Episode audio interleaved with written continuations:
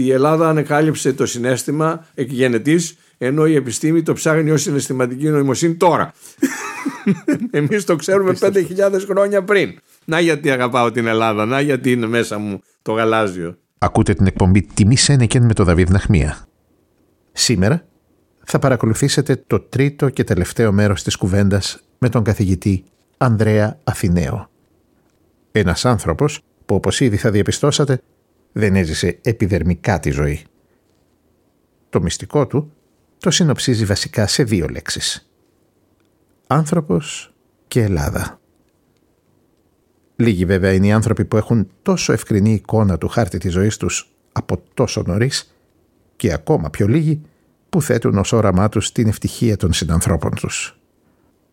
Ο δόκτωρ Αθηναίος δεν οροδεί μπροστά στις αλήθειες του και έχει την ικανότητα να απευθύνει τις πιο ριζοσπαστικές σκέψεις του με καλοσύνη σε έναν κόσμο που δεν χορταίνει να τον ακούει. Στο δεύτερο ήμιση του σημερινού τεύχους θα ακούσουμε και κάποια ηχητικά στιγμιότυπα από τις δύο προηγούμενες εκπομπές. Δόκτωρ Αθηναίος, μέρος τρίτον. Τι απαντάτε σε ένα νέο που επιμένει να του δείξετε όσο πιο γρήγορα και ανέξοδα να μάθει πώς να επιβιώνει; Να μην απογοητεύεται. Το προσπάθησε πάλι. Αυτό είναι απολύτως σημαντικό. Και να προσθέσω μία ακόμα πινελιά για την ελληνική κοινωνία το να μην πετύχουν και τη δέκα τορπίλες που ρίξαμε θεωρείται στίγμα. Και αυτό είναι εξωφρενικό. Πρέπει να σταματήσουμε αυτό το πράγμα. Δηλαδή, εσείς δεν δίνετε τόσο μεγάλη έμφαση στο πόσες φορές έπεσε κάποιος, αλλά στο πόσες φορές σηκώθηκε ξανά. Το λέει και το Ευαγγέλιο. Όσες φορές και αν πέσει, ξανασήκω.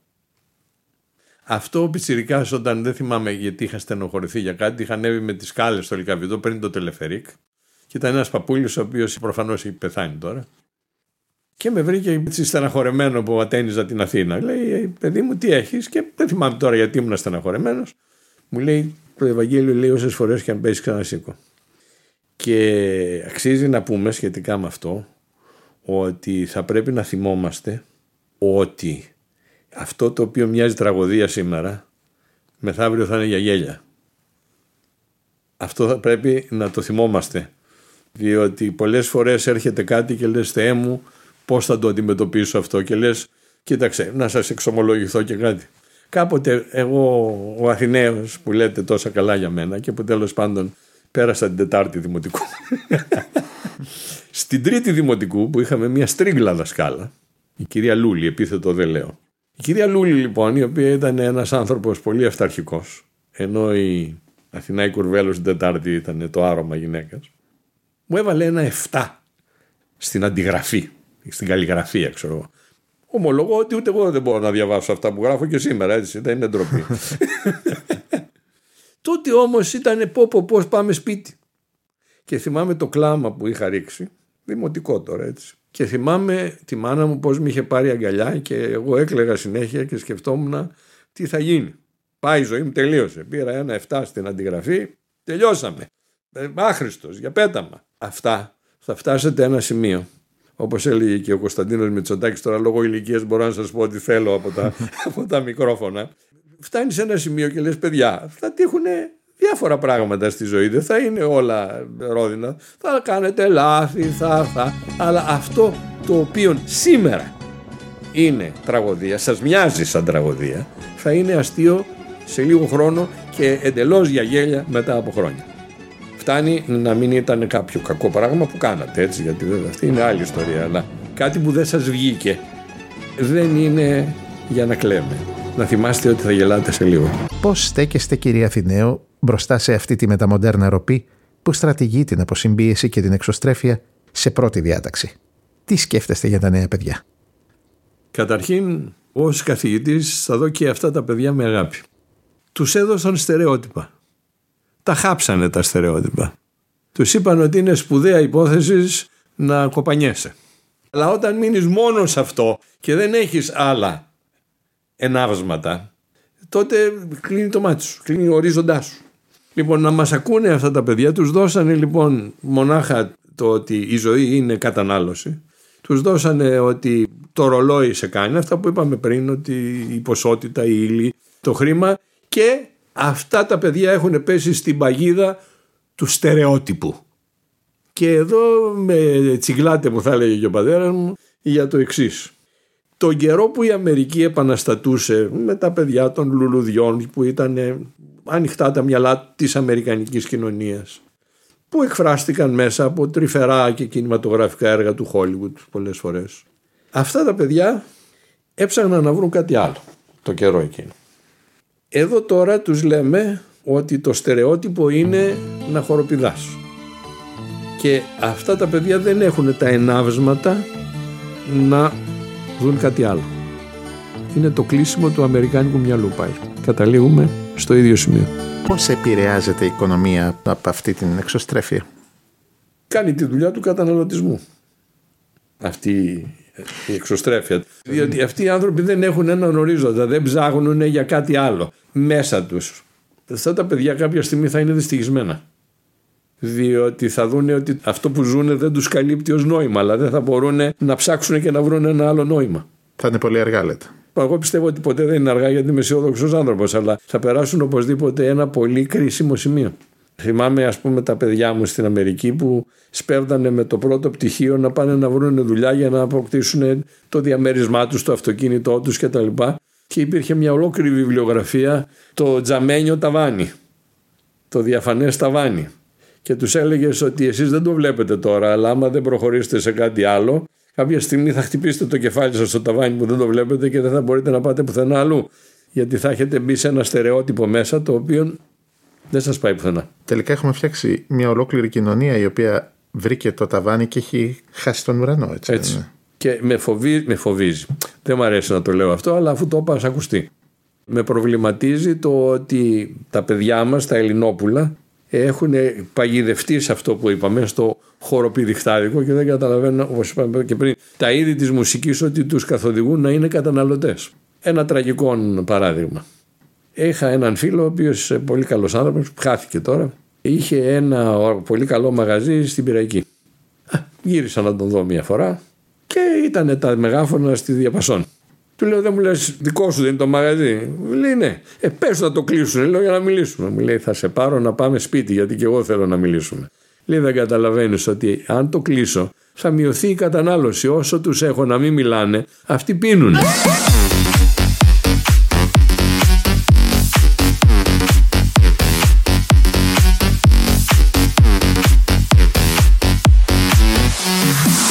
Μαθαίνεις και μερικά πράγματα στην πιάτσα είναι και αντιανθρώπινη πράξη. Και για αυτούς που δεν θέλουν να καταλάβουν τη σημασία της πατρίδας, του έθνους κτλ. Και οι αντιεθνικέ πράξεις είναι αντιανθρώπινες πράξεις. Διότι φεύγουμε από τον οντολογικό άνθρωπο. Επομένως, και για αυτούς που λένε τι πειράζει, λες: Ωραία. Θες, παιδάκι μου, εσύ έχεις βάλει τις φωνές να είσαι ελεύθερος, να είσαι δημοκράτης. Τον καιρό λοιπόν της επανάστασης των λουλουδιών, όλοι φωνάζανε εναντίον των κουστούμιών της IBM. Παπούτσι κόκκινο, σκουστούμι, γραβάτα και λέγαν όλοι είναι στερεότυποι κουστούμαρισμένοι. Τώρα φτάσαμε και ήταν εναντίον των στολών. Ο συνάδελφός μου, αγαπημένος και αγαπημένος φίλος ο Γιάννης Ομάζης, είμαστε ένα βράδυ στο Πανεπιστήμιο. Ήρθαν κάποια παιδιά εκεί στο καποδιστριακό που τρώμε τα μεσημέρια κτλ. Και, και λέγανε εμείς που πολεμήσαμε τις στολές της IBM κτλ. Την πρόγονή μας. Και τους λέμε και οι δυο μας, για κοιταχτείτε μεταξύ σας. Λέει τι, στολή φοράτε.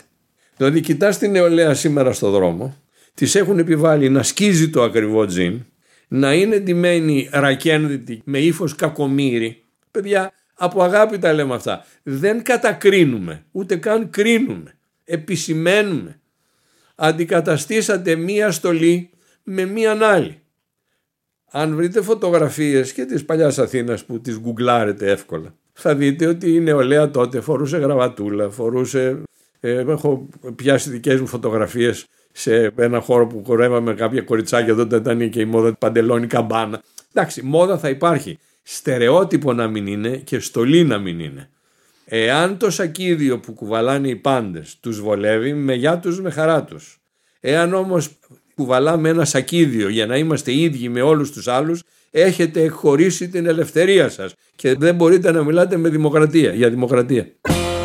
Όταν κάνω κάτι, γιατί το σύστημα το εκμεταλλεύεται αυτό, ο άνθρωπος θέλει να ανήκει κάπου, θέλει να είναι ενταγμένος κάπου, αισθάνεται όμορφα. Όταν πάμε στην πανεπιστημιακή λέσχη είμαστε μαζί με άλλους δικούς μας ανθρώπους. Αλλά αυτό είναι άλλο. Έχεις κοινά σημεία επαφής, εσωτερικά κοινά σημεία επαφής. Είναι ωραίο να βρίσκεις κοινά σημεία επαφής ως κοινωνίας. Είναι και τέχνη να ομονοείς. Αυτό είναι άλλο κομμάτι. Το να ντύνομαι εξωτερικά όπως όλοι οι άλλοι για να φωνάζω με ένα χέρι με τεταμένο τον καφέ πρωί πρωί γιατί τον κρατάνε τον καφέ και το χέρι είναι τεταμένο το πρωί. Εγώ δεν μπορούσα ποτέ να το καταλάβω αυτό το πράγμα. Εάν όπως λέει η γυναίκα μου πίνει τον καφέ στον δρόμο γιατί δεν έχει χρόνο με γεια τους με χαρά τους εγώ δεν κρίνω. Αυτό που κρίνω είναι κάντε κάτι επειδή το θέλετε. Μην κάνετε κάτι για να μοιάζετε με άλλους. Πολεμήστε την φράση που λένε και οι πολιτικοί μάζες Ποιες μάζες, ποια αγέλη.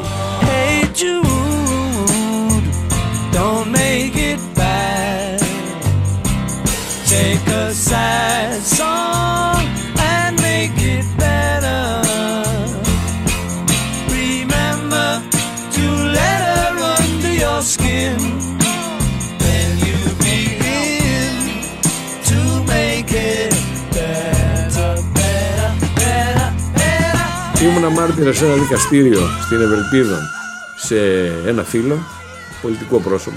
Περιμέναμε να έρθει η σειρά μας τέλος πάντων και ήταν ένας δικηγόρος, ο Θεός να βάλει το χέρι του, ο οποίος έλεγε Οι μάζε, οι μάζε. Και σηκώθηκα και είπα κύριε Πρόεδρε η αμαρτία και έδειχνε στο ακροατήριο. Το κύριε Πρόεδρε με συγχωρείτε, ζητώ την προστασία του δικαστηρίου. Ποιες μάζες, εμείς δεν είμαστε μάζες εδώ. Τι είναι αυτό το πράγμα; Δηλαδή, επομένως αυτό που λέμε στα παιδιά είναι μην δέχεστε να σας αποκαλούν μάζες και μην δέχεστε να συμμετέχετε στην έννοια της μάζας αλλά να είστε προσωπικότητες. Αυτή είναι η ελευθερία. Η ελευθερία είναι να μάθετε να έχετε κρίση, να έχετε άποψη και να ψάχνετε να βρείτε που συμφωνείτε αλλά να μην συμφωνείτε εκ προημίου και ιδίως ιστοφαίνεστε για να ανήκετε σε μια κοινωνία. Χωρίς μόρφωση μπορεί να συμβεί αυτό. Ε, θέλει και μόρφωση, θέλει και καλλιέργεια. Θέλει και λίγη οριμότητα βέβαια, έτσι. Να γυρίσω σε αυτό που είπα πριν. Θέλουμε να είμαστε μαζί με άλλους ανθρώπους. Αυτό όμως δεν σημαίνει ότι ούτε πρέπει να εξομοιωθούμε στο φαίνεστε. Αυτό είναι άσχετο. Το φαίνεστε είναι άσχετο. Στη ζωή μου προσπαθώ πάντα με τον συνομιλητή μου, είτε είναι παλιός φίλος είτε είναι καινούριος συνομιλητής, να βρω κοινά σημεία επαφής. Άλλοτε είναι πολλά στην καμπύλη της κανονικής κατανομής που είναι στατιστική και φανταστική, άλλοτε είναι λίγα εκεί θα μείνεις. Η αντιπαράθεση δεν έχει νόημα.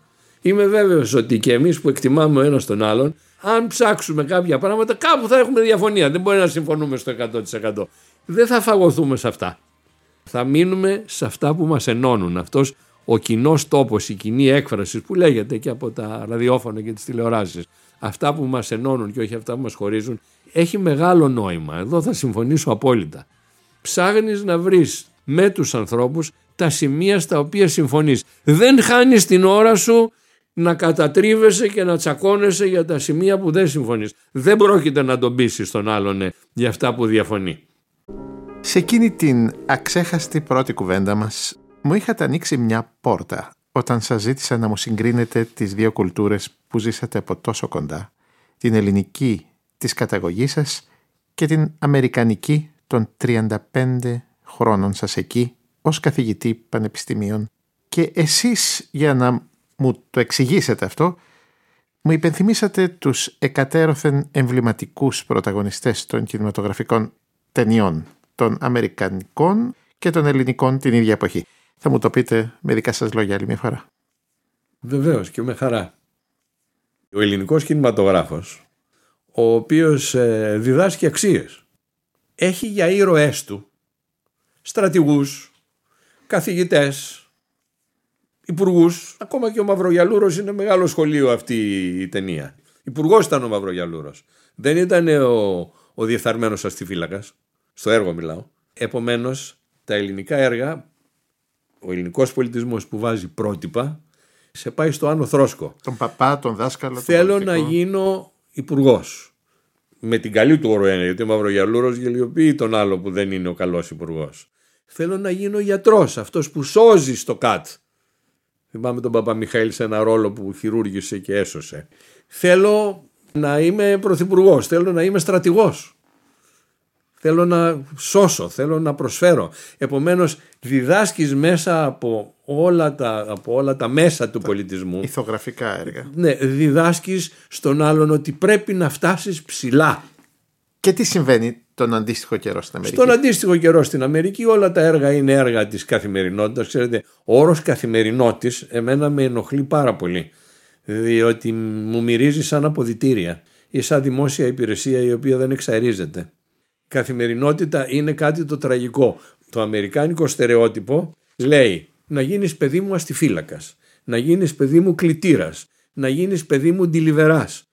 Και άμα πας να πεις γιατί θα σου πει μα προσβάλλεις τον τηλιβερά αυτό είναι το σύστημα. Όχι δεν προσβάλλω τον τηλιβερά και σε τελευταία ανάλυση καλά έκανε η πρόεδρος τη Δημοκρατίας και φώναξε και τηλιβεράδε στο Προεδρικό Μέγαρο για να δουν τέλος πάντων και αυτή το Προεδρικό Μέγαρο πώς είναι από μέσα. Μπας και πούνε, ωραία, σήμερα είμαι τηλιβερά, αύριο γαμότο θα γίνω πρόεδρος της Δημοκρατίας κι εγώ.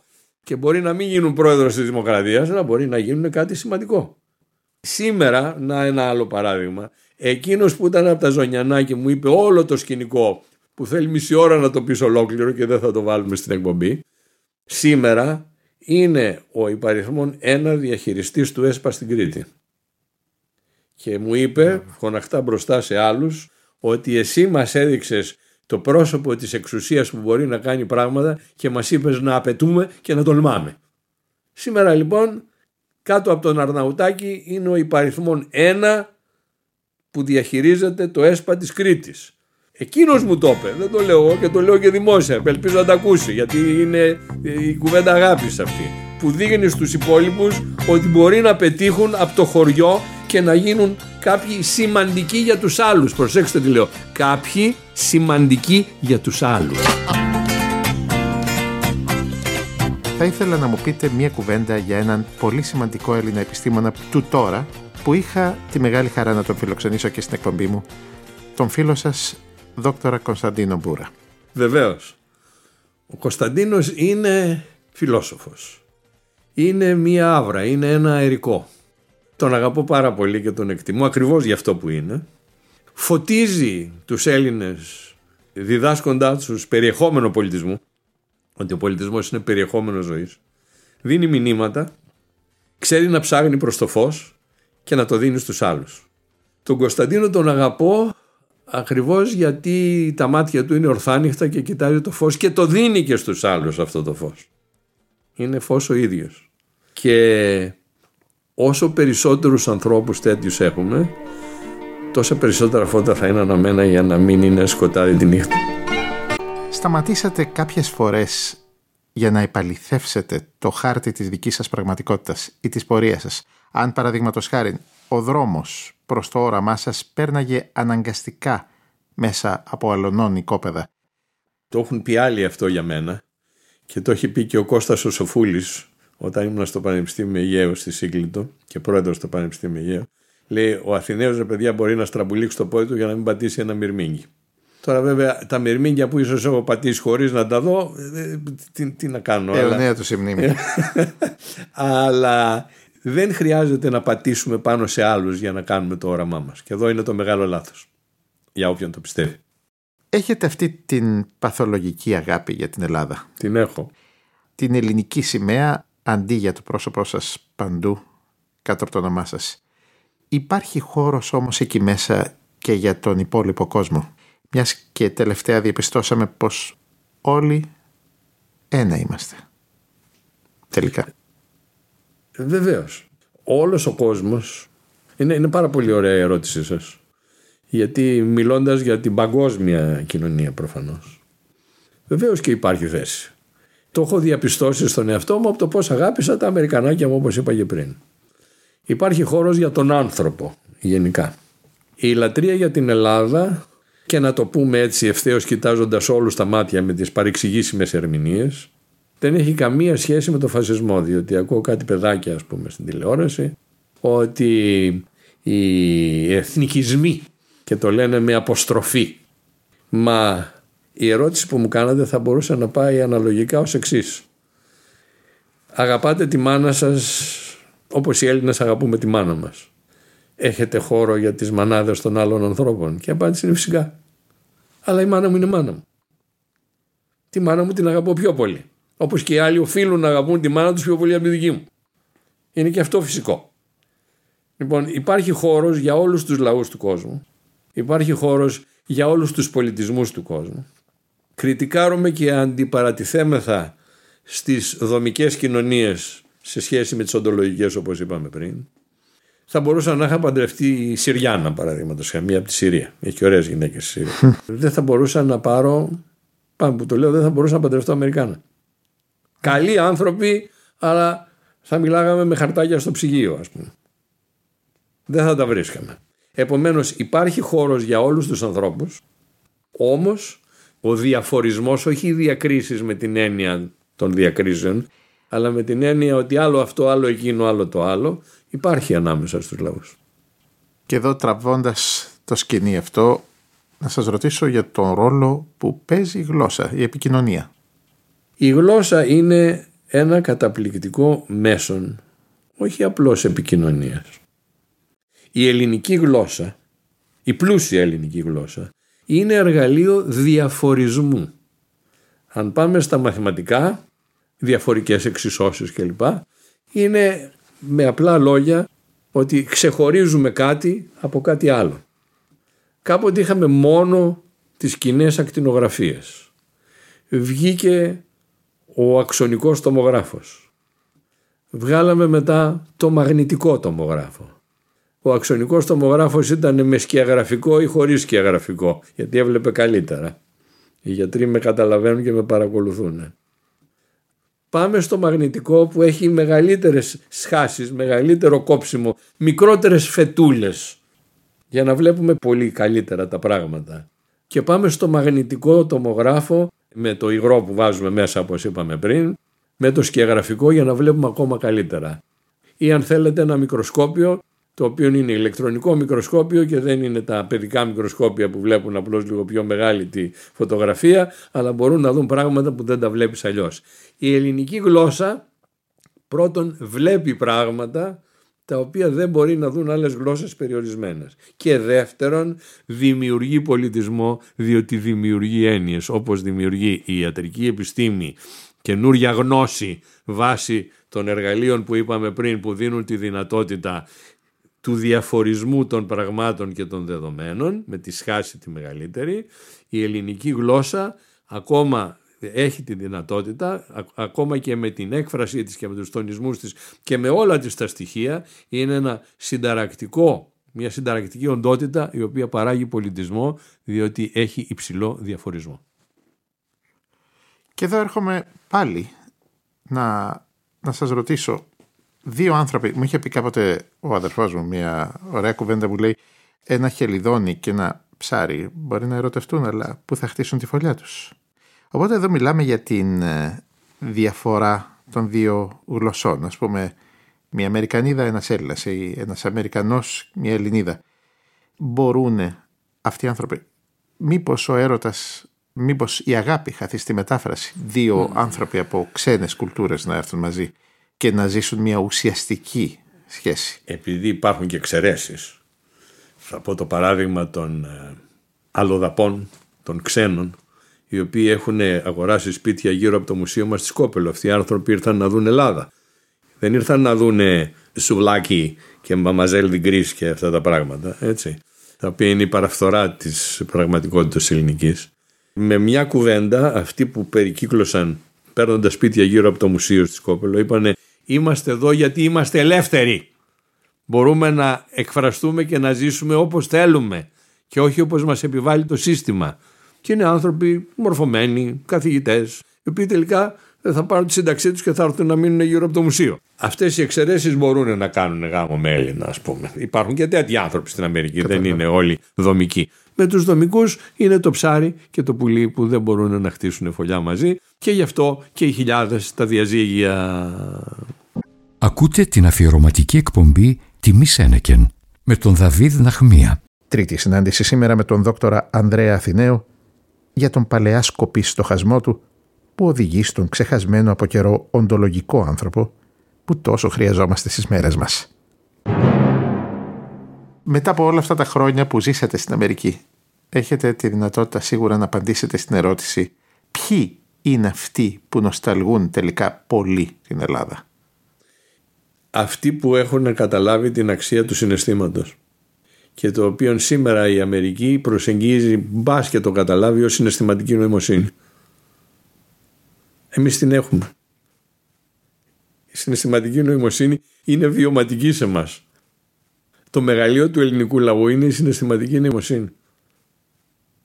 Κύριε Αθηναίο, ποια είναι η επαφή σας με τη φύση; Αυτό είναι κάτι πολύ ωραίο.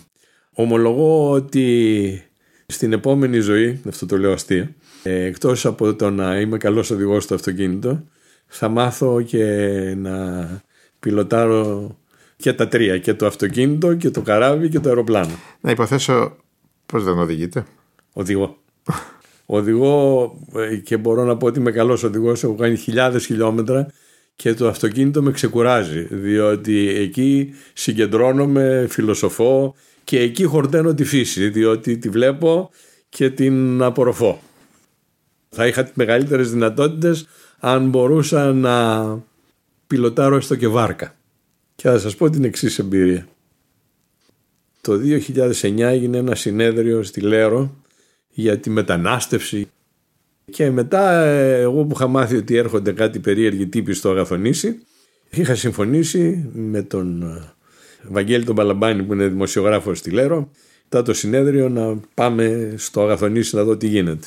Με πήρε λοιπόν ο Βαγγέλης και πήραμε ένα μικρό σκαφάκι που κανάγωνη γραμμή και πήγαμε στο Αγαθονήσι. Στην επιστροφή από τη Λέρο είναι Αρκή, Λειψή, Αγαθονήσι, Σάμος. Αυτή είναι η σειρά. Γυρίζουμε μέχρι τους Αρκιούς με την άγωνη γραμμή και λέει ο καπετάνιος δεν με έχουν πληρώσει. 2009 αυτό. Δεν με έχουν πληρώσει, δεν έχω βενζίνη, τέρμα εδώ. Λέω καλέ μου άνθρωποι, εγώ πρέπει να γυρίσω πίσω στη Λέρο να πάρω το αεροπλάνο να φύγω. Λέει δεν έχω καύσιμα. Και δεν έχω λεφτά να βάλω. Και να μου πεις θα δίνω εγώ, δεν έχω. Τι κάνουμε, πήγαμε με ένα φουσκωτό του λιμενικού πίσω. Εκεί λοιπόν ήταν η πρώτη μου φορά σε φουσκωτό Μπορεί να έχω μπει σε πολεμικά πλοία, αλλά σε φουσκωτό δεν είχα ξαναμπεί.